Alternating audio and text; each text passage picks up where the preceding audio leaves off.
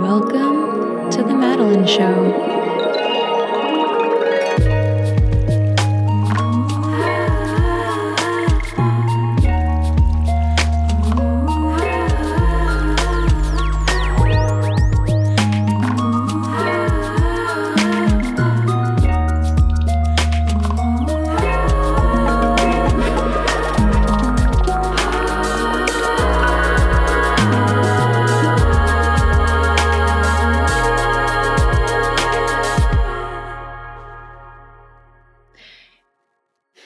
Let me see what year was it? I want to i want to tell you a story. 2017 or 2018 about four or five years ago there was a version of madeline that didn't want to be here. There was a version of madeline that felt depleted and sad and like the world was happening to her and she couldn't get out of the way she felt like she was the collateral, left, right, and center. That everything was going wrong, and that it had been going wrong, wrong her whole life. Even though there were so many beautiful, amazing things that were happening, she kept feeling like she constantly felt like she couldn't get her head above water. She did not have the sleep hygiene I'm telling you about now. She was drinking a lot of alcohol. She was giving her energy away to people that didn't deserve it, that didn't give any energy back. And she was depleted in almost every area of her life. Her life on Instagram was one big highlight reel. And she went out into the mountains to feel something, to feel an endorphin rush. There's nothing like the endorphin rush of free solo ice climbing. There's, there's a lot of reasons why I went and climbed in the mountains the way I did. I pushed myself to my limits. I hung to the edge of 600 foot cliffs with ice picks held in my hands and spikes on my feet, no ropes connecting me whatsoever, because it put me in a space of meditation. It put me in a space that I can now access right here, right now. A space that I feel right here and right now with you. A space that I can call in at the snap of my fingers if I feel like my energy is being taken advantage of, or that I didn't properly fill myself up and now I'm going about the day frantically giving. Luckily, that version of me got help and found the world of life coaching. Was in therapy, had had been in therapy nearly my whole life, I will tell you, and I still was at this point. So after 10 plus years of therapy, at least, on and off, I still was at this point of depletion, parasuicidal mountain climbing, not choosing the right partners, spending time with the wrong people and calling them friends. I was not living the life that I wanted to be living. I didn't even know what life I wanted to be living. I didn't even have a vision because I couldn't I couldn't get ahead of it. I couldn't get my head above water. I was trying to live every single day. There there was no riding the wave, there was no momentum of energy. It was a constant fight.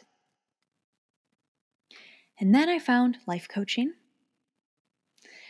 I gave up alcohol around the same time. Um, actually, think I think I gave up alcohol before I found life coaching. It was, it was around the same time. Anyways, I gave up alcohol, and that ended up breaking me away from a lot of my friends. Hey there, how are you enjoying the show? I've got a quick message to share with you from our sponsor, and then I'll be right back. What if your word became law? When you said something, it actually happened, especially those promises that you made to yourself. When you learn how to show up for your desires and yourself, you can then overflow and give your best to others. Deepen that sacred relationship to yourself with this three part activation series. Strengthen your commitments, your energy, and your life with the mindset activation. Head over to themadelineshow.com to sign up now. My energy starts to starts to balance. First, first it goes crazy. First it goes crazy. Sometimes when you take a step in the right direction, you still have all this momentum from the past following you. Stuff starts breaking in your house, things go haywire, your emotions are wild. Um, it's good to have a support system if you're going to make big shifts in your life. So I had many. I had all sorts of people in my corners. I knew this was big and I knew this was forever, and I knew it was going to become a daily practice for me. Now, the idea that I hope for you is that you don't have to hit rock bottom like I did in order to realize that you can ride the wave instead of being pummeled. At the same time, I wish everyone a rock bottom. You learn so much about yourself and about life. So, Madeline starts becoming more mindful and know that this is this is the Madeline that has still been meditating for 10 years. I mean, I, I've been in this work for a very long time. I've been spiritual my whole life. I was super woke and at the end of high school. I hate that word. oh my gosh. Um, but for real, like I was vegan, vegetarian, gluten free, hanging out with the Hare Krishnas, going to rainbow gatherings, Burning Man, like all the fads. All the fads. I was dipping my toes into all, all the different all the different things, trying to find me. I eventually had to shed everything from me. I basically burnt my world to the ground and I built it back Luckily, I had this toolkit of meditation, the toolkit of spirituality. I've always been good at making friends, and I am a bit of an introvert. So when I crashed and burned my life, I put myself in a cocoon for at least two weeks. Like I pretty much didn't leave my house. And then I started to dip my toe back out. I started to make new friends, started to connect with people in the past that you know, we, we, met once, exchanged numbers. I'm thinking of this one girl in particular. She's a homie. Um, uh, but we never really hung out because I was too busy hanging out with these people that weren't serving me and my highest good in any way. So this is all about energy. This is all about energy. And I start to rebuild the version of me that I always was. I just needed to shed the layers of the onion to get to her. There were a lot of layers. And it was hard. There were tears. Imagine you're peeling an onion, you're crying. the more you peel, the more you cry. But then you get to this space of nothingness, pure potentiality. I realize I'm made of atoms. We're all vibrating. We are all vibrating atoms, which means we can be anything.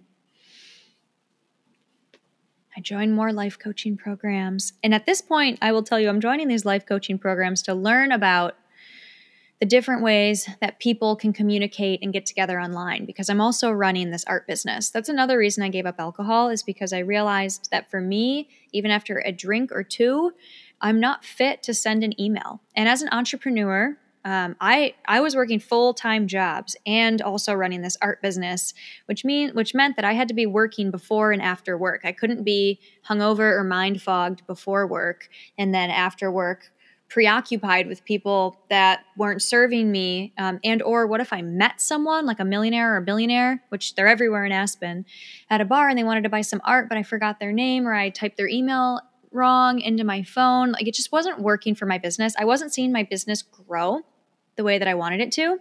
And so i decided to give up alcohol for a lot of reasons but one of them was so that i could be a better business owner. So i could make, make a shift in my life and see how that impacted um, my income and my ability to make to make money.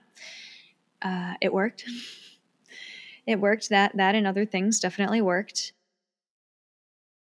Hey loyal listener. Please rate and review this podcast. Your feedback is needed and you matter. It would be an honor if you shared this with a friend. Send this episode to whoever pops into your mind first it's like a little exercise on intuition, and trust that that insight is the hand of God working through you to make someone else's life better today.